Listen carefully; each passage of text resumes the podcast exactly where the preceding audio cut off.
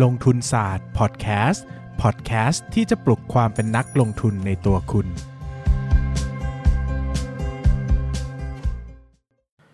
สวัสดีครับ ยินดีต้อนรับเข้าสู่รายการลงทุนศาสตร์พอดแคสต์รายการที่จะชวนทุกคนมาพัฒนาความรู้ด้านการเงินและการลงทุนไปด้วยกัน วันนี้นะครับกลับมาพบกันหลังจากที่หยุดไปนานมากนะครับ ผมหยุดไปประมาณ 2 เดือนได้นะครับ ก็เป็นช่วง off season นะครับ ต้องพูดอย่างนี้ว่าจริงๆแล้วผมเป็นคนถนัดทำคอนเทนต์ที่เป็นคอนเทนต์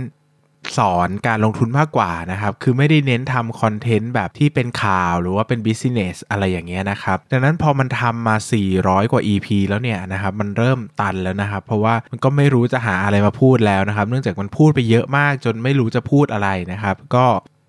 ก็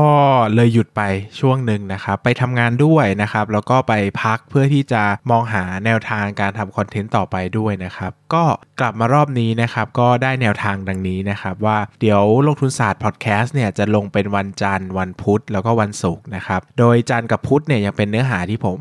เล่าคนเดียวเหมือนเดิมนะครับ ส่วนวันศุกร์เนี่ยก็จะเป็นคุยหุ้นกับนายปั้นเงิน ที่ปกติจะลงทุกวันพฤหัสนะครับก็จะย้ายไปเป็นวันศุกร์แทน แล้วก็จะมีเพียงอาทิตย์ละ3 episode ซึ่งผมคิดว่ามันน่าจะเหมาะสมกับเวลาว่างที่ผมมีในชีวิตนะครับ รวมไปถึงเนื้อหาคอนเทนต์ที่ผมน่าจะสามารถคิดขึ้นมาได้ทัน เพราะว่าถ้าทำคอนเทนต์ทุกวันเนี่ยบางทีมันคิดไม่ออกจริงๆครับว่าจะพูดอะไรคืออยากพูดนะ แต่มันยากเหมือนกัน เพราะว่ามันพูดมา 400 กว่า episode แล้วนะครับ แล้วก็มีลงทุนศาสตร์เลคเชอร์ไปด้วยที่โอ้โห พูดละเอียดมากเทปแล้วเป็นชั่วโมงชั่วโมงอย่างเงี้ยนะครับ ก็เลยคิดว่าเอาเป็นแบบนี้ดีกว่านะครับ มาคุยกันให้หายคิดถึงได้เจอหน้าพูดคุยกันบ้างนะครับ แต่ก็อาจจะลดน้อยลงกว่าเดิมนะครับ แต่คิดว่า 3 เทปต่อสัปดาห์ก็เยอะอยู่เหมือนกันนะครับนะก็ก็ถือว่า เป็นประมาณนี้ไปก่อนแล้วกันนะครับแล้วถ้าอนาคตจะขยับขยายอะไร เดี๋ยวเราว่ากันอีกทีหนึ่งนะครับ วันนี้นะครับชวน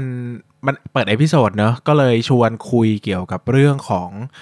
สิ่งที่ตกตะกอนได้ภายในช่วงเวลาประมาณ 2 เดือนที่ผมหายไปนะครับ 2 เดือนกว่าเนอะจริง ๆ แล้วเทปนี้ก็อาจจะไม่ได้มีสาระมากนะครับ ดังนั้นเนี่ยก็ถือว่าเป็นเปิดเทปมาคุยกันนะหมายถึงว่าเทปแรกหลังจากหยุดไปนานนะครับ ก็จริง ๆ ผมทำงานหลายอย่างนะหลายคนถ้าติดตามและรู้จักผมมานานเนี่ยจะทราบว่าผมเป็น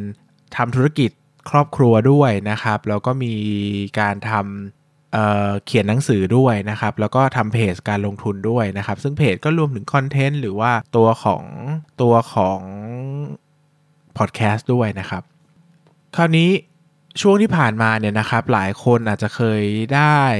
เห็นข่าวนะครับ ที่มีนักลงทุนรุ่นใหญ่ท่านหนึ่งนะครับ เสียชีวิตนะครับ ซึ่งนักลงทุนรุ่นใหญ่คนนี้เนี่ยก็เป็นนักลงทุนที่ผมเคยพูดคุยด้วยนะครับ แล้วก็โดยส่วนตัวรู้สึกให้เขาเรียกว่าอะไรรู้สึกว่า เคมีของผมกับพี่เขาเนี่ยมันเหมือนคุยแล้วมันถูกคอกันอย่างนี้ดีกว่านะครับเราก็เคยพูดคุยปรึกษากันในหลายเรื่องนะคือผมรู้สึกว่าผมเนี่ยค่อนข้างที่จะสนิทกับพี่เขานะครับแต่พี่เขาอาจจะไม่ได้สนิทกับผมมากมายหรอกนะครับแต่ก็เคยพูดคุยกันระดับหนึ่งนะครับเคยเช่วยเหลือกันบ้างในบางเรื่องนะครับก็พี่เขาก็เสียชีวิตนะด้วยอุบัติเหตุนะครับ ซึ่งมันเร็วมากเนาะสำหรับคนอายุ 40 ปีนะครับ ซึ่ง วันแรกที่ผมทราบเนี่ยผมใจหายมากนะครับ ใจหายมากๆนะครับ เพราะว่าไม่คิดเลยว่าความตายจะอยู่ใกล้ตัวเราแบบนี้นะครับ รวมไปถึงในช่วงเวลาเดียวกันเนี่ยก็มีเพื่อนที่เป็นรุ่นพี่ที่สนิทเนาะทำงานมาด้วยกันก็เข้าโรงพยาบาลนะครับเป็นนิ่วในถุงน้ำดี ส่วนรุ่นน้องที่สนิทอีกคนหนึ่งก็เป็นซีสในมดลูกนะครับเข้าโรงพยาบาลเหมือนกัน เออมันทำให้เรากลับมาทบทวนชีวิตมากๆนะครับว่า เป้าหมายชีวิตเราคืออะไร แล้วก็ทุกวันนี้เราใช้ชีวิตอยู่ไปทำไมนะครับเออเทปนี้ไม่ได้เป็นเทปธรรมะหรือไลฟ์โค้ชนะครับก็ยังเป็นเทปลงทุนนี่แหละนะครับผมลงทุนมาแล้วประมาณ 7 ปีเนาะแล้วก็ช่วงเวลาต้นๆของการลงทุนเนี่ยผมวิ่งแบบสุดฝีเท้าเลยครับ ถ้าใครได้รู้จักผมในช่วงเวลานั้นจะรู้ผมคึกมากนะครับ ผมอ่านหนังสือการลงทุน อ่านหุ้นอ่านอะไรพวกนี้ให้เวลาการลงทุนวันละเป็น 10 ชั่วโมงนะครับ บางบางวันไม่มีเรื่องอื่นเลยครับ นอกจากการลงทุนนะตั้งแต่เช้าตื่นมา8ปดโมงยันสี่ทุ่มห้าทุ่มเที่ยงคืนนอนนะมีการลงทุนอย่างเดียวเลยครับ มันเป็นการวิ่งที่สุดฝีเท้า ซึ่งผมก็พยายามจะบอกทุกคนนะว่าการวิ่งสุดฝีเท้าเนี่ยมันเป็นเรื่องดีนะครับ เพราะว่ามันจะทำให้คุณเนี่ย พัฒนาตัวเองได้เร็วมากนะครับ อย่างที่บอกว่าผมรู้สึกว่าผมพัฒนาฝีมือการลงทุนจริงจังเนี่ยภายในเวลาไม่ถึง 1 ปีนะครับ แต่นั่นก็แลกมาด้วยกับการเอาเวลาทุกอย่างในชีวิตถมให้การลงทุนอย่างเดียวนะครับ ซึ่งผมโชคดีนะครับที่ช่วงนั้นเป็นช่วงที่งานธุรกิจครอบครัวเนี่ยมันไม่ได้ยุ่งด้วยนะครับ ก็สามารถมีเวลาทำตามใจตัวเองได้ประมาณหนึ่งนะครับ แต่สิ่งที่แลกมาเนี่ยก็คือ ผมก็ มีการลงทุนเนี่ยกลายเป็นเรื่องใหญ่ในชีวิตนะครับ หมายถึงว่ามันก้อนใหญ่มากนะครับ ช่วงนั้นเนี่ยชีวิตทุกอย่างเนี่ยแทบจะขึ้นอยู่กับตลาดหุ้นเลยอะเราสามารถบอกว่าวันนี้เราจะอารมณ์ดีหรืออารมณ์เสียได้จากการดูดัชนีตลาดหุ้นเนาะวันไหนหุ้นขึ้นเยอะนะครับราคาหุ้นขึ้นเยอะเราก็จะดีใจมากนะครับวันไหนหุ้นตกนะฮะวันไหนหุ้นตกหรือว่าดัชหุ้นที่เราซื้อเนี่ยมันตกเนี่ยเราก็จะนอยมากเสียใจมากดราม่ามากนะครับซึ่งจริง ๆ แล้วมันไม่สมควรเลยครับผมจะบอกว่าจริง ๆ แล้ว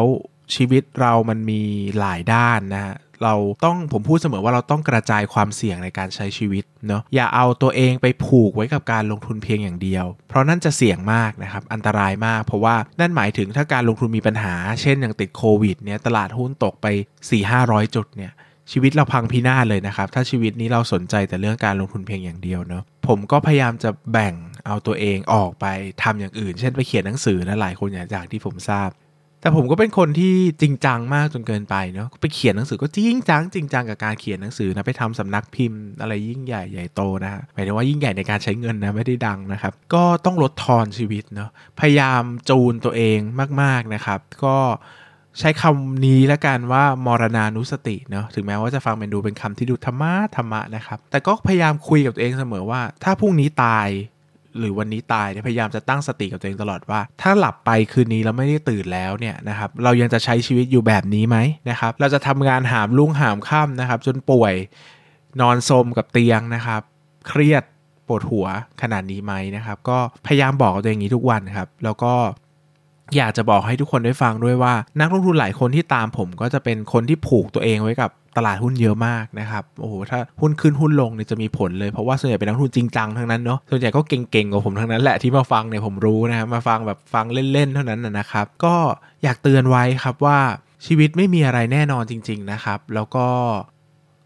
เราต้องอยู่กับมันแบบมันไม่แน่นอนอะ่ะเราอย่าใช้ชีวิตอยู่กับมันเป็นความแน่นอนนะผลนี้ผมก็ไม่ได้สอนนะ แต่ผมก็พูดในฐานะที่มันผ่านมาสดๆร้อนๆนะครับ ช่วงที่ผ่านมาเนี่ยผมเพิ่งทำพินัยกรรมไปเองนะครับ ก็ไม่ได้จะฆ่าตัวตายอะไรนะนะครับ ก็ต้องบอกทุกคนว่าเนี่ยอายุ 30ทำพินัยกรรมเนี่ยมันไม่ได้แปลกนะ แต่ถ้าวันนี้เป็นหัวใจวายตายไปนะครับ โดนรถชนเสียชีวิตไปนะครับ คนที่บ้านเราจะรู้จริงๆหรอว่าเรามีหุ้นอยู่ในพอร์ตไหนบ้าง เออ ผมลงทุนในหุ้นไทย 3-4 พอร์ต ลงทุนในหุ้นต่างประเทศอีก 6-7 พอร์ต ใครจะไปรู้นะ มีผมรู้อยู่คนเดียวเนาะมาคงจะไม่คงจะไม่ได้โทรมาบอกที่บ้านหรอกนะครับ ก็ ก็เลยต้องจดไว้ครับว่ามีทรัพย์สินที่ไหนบ้างนะครับ ตั้งแต่บัญชีธนาคารมีที่ไหนบ้างนะครับ บัตรเครดิตมีที่ไหนบ้างนะ ถ้าตายต้องรีบไปเคลียร์หนี้แล้วก็ปิดนะครับ หรือว่าหุ้น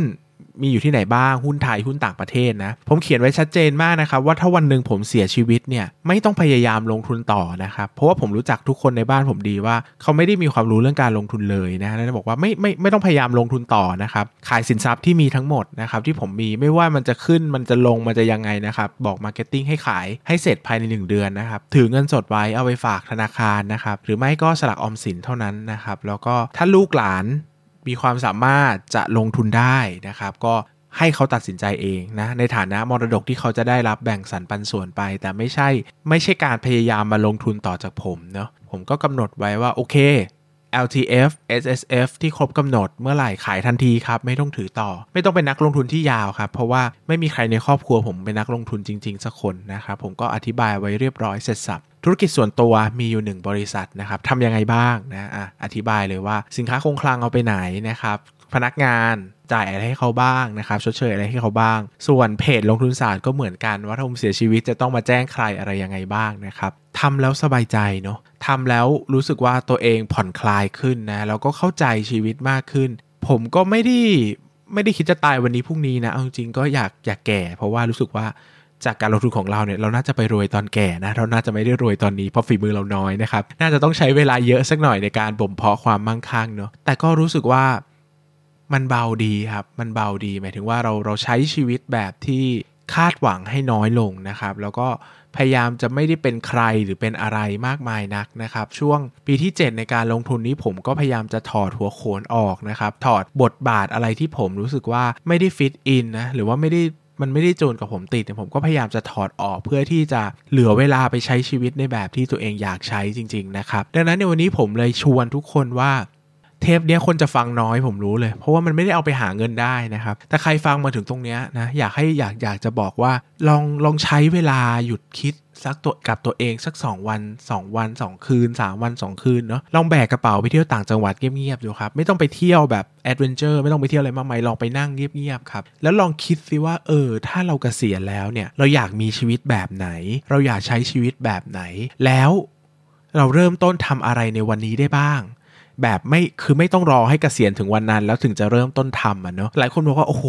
ผมเกษียณแล้วนะ ผมจะอยู่บ้านปลูกต้นไม้ ไม่ทำมาหากิน เออ แบบนอนดูต้นไม้โตนะครับฟังเพลงอ่านหนังสือบอกว่าได้ครับ วันนี้ทำไม่ได้หรอกนะคุณยังต้องทำมาหากินเนอะเงินยังไม่ได้เสกได้จากอากาศนะไม่ยังยังไม่ได้ถึงเวลาที่ต้องหยุดแต่ทำบางอย่างก่อนได้ไหมล่ะปลูกต้นไม้ก่อนได้ไหมชอบปลูกต้นไม้ไหมถ้าชอบปลูกต้นไม้ปลูกเลยครับ แล้วก็อย่างน้อยมันก็ได้ทำอะอย่างที่ผมบอกคือผมพูดตลอดว่าถ้าผม กเกษียณเมื่อไหร่นะผมจะเขียนหนังสือให้ยับเลย จะอ่านหนังสือให้เละเทะเลย แล้ววันนี้ก็แบบเออทำไมเราไม่ทำวะ เขียนหนังสือผมเขียนแต่อ่านหนังสือผมอ่านน้อยมากนะครับผมรู้สึกว่าเออทำไมเราไม่ทำวะ มีอะไรอีกหลายอย่างที่เราอยากจะทำเนอะซึ่งสุดท้ายแล้วมันก็กลายเป็นว่า ให้เวลาตัวเองนะ หมายถึงว่าอย่าใช้ชีวิตไปโดยที่ไม่ได้ดูลู่อะหมายถึงว่าวิ่งไปเรื่อยๆ โดยไม่ได้ดูเส้นชัยอาจจะไปผิดทางก็ได้นะครับ ดังนั้น อยากชวนทุกคนให้ลองนึกดูว่า เออ ถ้าชีวิตเรามันมันสั้นกว่าที่เราคิดล่ะ ถ้าเราจะเสียชีวิตตอนอายุ 30สำหรับคนอายุ 20 กว่า แล้วถ้าเราจะเสียอายุเสียชีวิตตอนอายุ 40 อายุของเราคนอายุ 30 กว่า หรืออายุมากกว่านั้นก็มีเวลาไม่ถึงไม่ไม่ไม่ถึง 10 ปีเนี่ยเรายังพยายามทำอะไรแบบทุกวันนี้อยู่ไหม ไม่ได้บอกว่าให้ลงทุนน้อยลงหรือตั้งใจน้อยลงนะ แต่แบบ คงต้อง manage เวลาให้ดีนะครับ ทุกวันนี้ผมก็พยายามจะลงทุนแบบเป็น passive income มากขึ้นนะ คือไม่ได้ไปลงทุนในแชร์ลูกโซ่นะ แต่หมายถึงว่าก็ลงทุนในแบบที่เราไม่ต้อง active มาก คือไม่ต้องไปนั่งอ่านหุ้นทุกวันตามหุ้นทุกวันนะครับ รุ่นพี่เก่งๆ เยอะครับ ที่เขา active มาก เปลี่ยนหุ้นบ่อยตามหุ้นเยอะนะครับ ผลตอบแทนก็ดีมากนะครับ ก็เหมาะสมกับที่พี่พี่ๆเหล่านั้นเขาจะทำนะครับ แต่สำหรับผมแล้วชีวิตผมรู้สึกว่าด้วยเวลนะครับ ด้วยความมั่งคั่งเท่านี้ผมรู้สึกว่าผมมีความสุขแล้วแหละนะครับ ไม่ได้อยากจะทุ่มเทเวลาในชีวิตมากมายไปกับสิ่งเหล่านั้นมากนะครับ เพราะว่าอยากจะทำในสิ่งที่รักมากกว่า กลัววันหนึ่งตายไปแล้วจะไม่ได้ทำนะก็หันมาลงทุนระยะยาวมากขึ้นนะถือหุ้นที่คิดว่าถือได้ยาวแหละ อาจจะไม่ได้มีผลตอบแทนหวือหวาปีละร้อยสองร้อยเปอร์เซ็นต์แต่ก็ถือแล้วสบายใจนะถือได้ยาวนะครับ แต่ทั้งนี้ทั้งนั้นก็ยังต้องติดตามการลงทุนตามปกตินะครับ ดังนั้น ฝากไว้ประมาณนี้ครับ เป็นเทปที่กลับมาคุยกันหลังจากที่ผมไปตกตะกอนชีวิตมาหลายเดือน แล้วก็เราก็ไม่ได้ถือว่าเป็นการสอนเนาะถือว่าเป็นการบอกแล้วกันว่าผมเจออะไรมาบ้างกับชีวิตนะครับ แล้วก็ผมก็พยายามหันมารักษาสุขภาพจริงจังนะ ดูแลตัวเองควบคุมน้ำหนักนะครับ ไปตรวจสุขภาพนะครับ พบหมอให้บ่อยขึ้นนะครับ อย่างน้อยก็น่าจะทำให้ชีวิตมีความปลอดภัยมากขึ้นระดับหนึ่งนะครับ ดังนั้นใครที่ฟังอยู่แล้ว ไม่ได้ให้เวลากับชีวิต ไม่ได้ให้เวลากับครอบครัว ไม่ให้เวลากับสุขภาพ ไม่ได้ให้เวลากับสิ่งที่รักนะครับ ก็อย่าลืมแบ่งน้ำหนักไปบ้างนะครับ การลงทุนสำคัญก็จริงครับ แต่อย่างอื่นก็สำคัญเหมือนกันครับ แล้วก็มันก็คงเป็นสิ่งที่ขาดไม่ได้เหมือนกันเนาะหลายคนรุ่นพี่หลายคนบอกว่า การวิ่งไปถึงเส้นชัยเนี่ยแล้วไปค้นพบว่าตัวเองเนี่ยยืนอยู่คนเดียว โดยไม่มีใคร ติดตามมาด้วยอะ่ะหมายถึงว่าเราไปเพื่อที่จะไปถึงจุดที่เราเรียกว่าร้อยล้านพันล้านอะไรก็ตาม แต่มันมีเราอยู่คนเดียวบนยอดเขาอะ่ะคนอื่นไม่ได้ไปกับเราอะ่ะ เราสูญเสียทุกอย่างไประหว่างทางหมดแล้ว มันก็ไม่น่าจะมีประโยชน์เท่าไหร่นักในการจะไปถึงเส้นชัยในแบบนั้นนะครับ ก็สุดท้ายแล้วเนะมันอาจจะเป็นประโยคที่คลีเช่มากๆ แล้วก็พูดแล้วก็คงจะต้องโดนด่า แต่ก็จะพูดว่าจริง ๆ แล้วเงินเป็นตัวเลขเนาะแล้วตัวเลขมันมันไม่มีจุดสิ้นสุดนะครับ หมายถึงว่าต่อให้คุณมีหมื่นล้านอะ คุณก็อาจจะอยากมี 20,000 ล้านก็ได้ หรือคุณมีแสนล้าน คุณก็อาจจะอยากมีล้านล้านมีล้านล้านอาจจะอยากมี 2 ล้านล้านอย่างเงี้ยนะครับดังนั้นการเข้าใจตนเองนะครับแล้วก็การมีความสุขในแบบของตนเองเนี่ยสำคัญมากนะครับ ก็หวังว่าเทปนี้จะเป็นประโยชน์ไม่มากก็น้อยนะครับสำหรับทุกๆ คนแล้วก็คิดว่าอยากให้ทุกคนทุกคนได้สโลว์ดาวชีวิต อันนี้ก็พูดกับตัวเองด้วย แล้วก็อย่าลืมนะครับ ว่างๆก็ไปทำพินัยกรรมสินทรัพย์ตัวเองไว้ เสียหายอะไรมาตอนเป็นผีนะครับ จะได้ไม่ต้องมานั่งเสียใจว่าโอ้โหหุ้นเราหายไปในบัญชีนี้เป็น 10 ล้านเลยนะครับ ไม่มีใครรู้ตัวนะครับ ก็ระวังระวังความไม่คาดฝันที่อาจจะเกิดขึ้นได้ด้วยนะครับสำหรับวันนี้ก็ขอบคุณทุกคนมากครับ แล้วก็ยินดีที่จะได้กลับมาพบกันใหม่อีกครั้งในลงทุนศาสตร์ season นี้นะครับ ย้ำอีกครั้งนะครับ เรา on air กันวันจันทร์พุธแล้วก็ศุกร์นะครับ ดังนั้นเรียนเชิญทุกท่านครับสำหรับวันนี้ขอบคุณทุกคนมากครับ สวัสดีครับ อย่าลืมกดติดตามลงทุนศาสตร์ในช่องทาง podcast player ที่คุณใช้ แล้วกลับมาปลุกความเป็นนักลงทุนกันใหม่ในลงทุนศาสตร์พอดแคสต์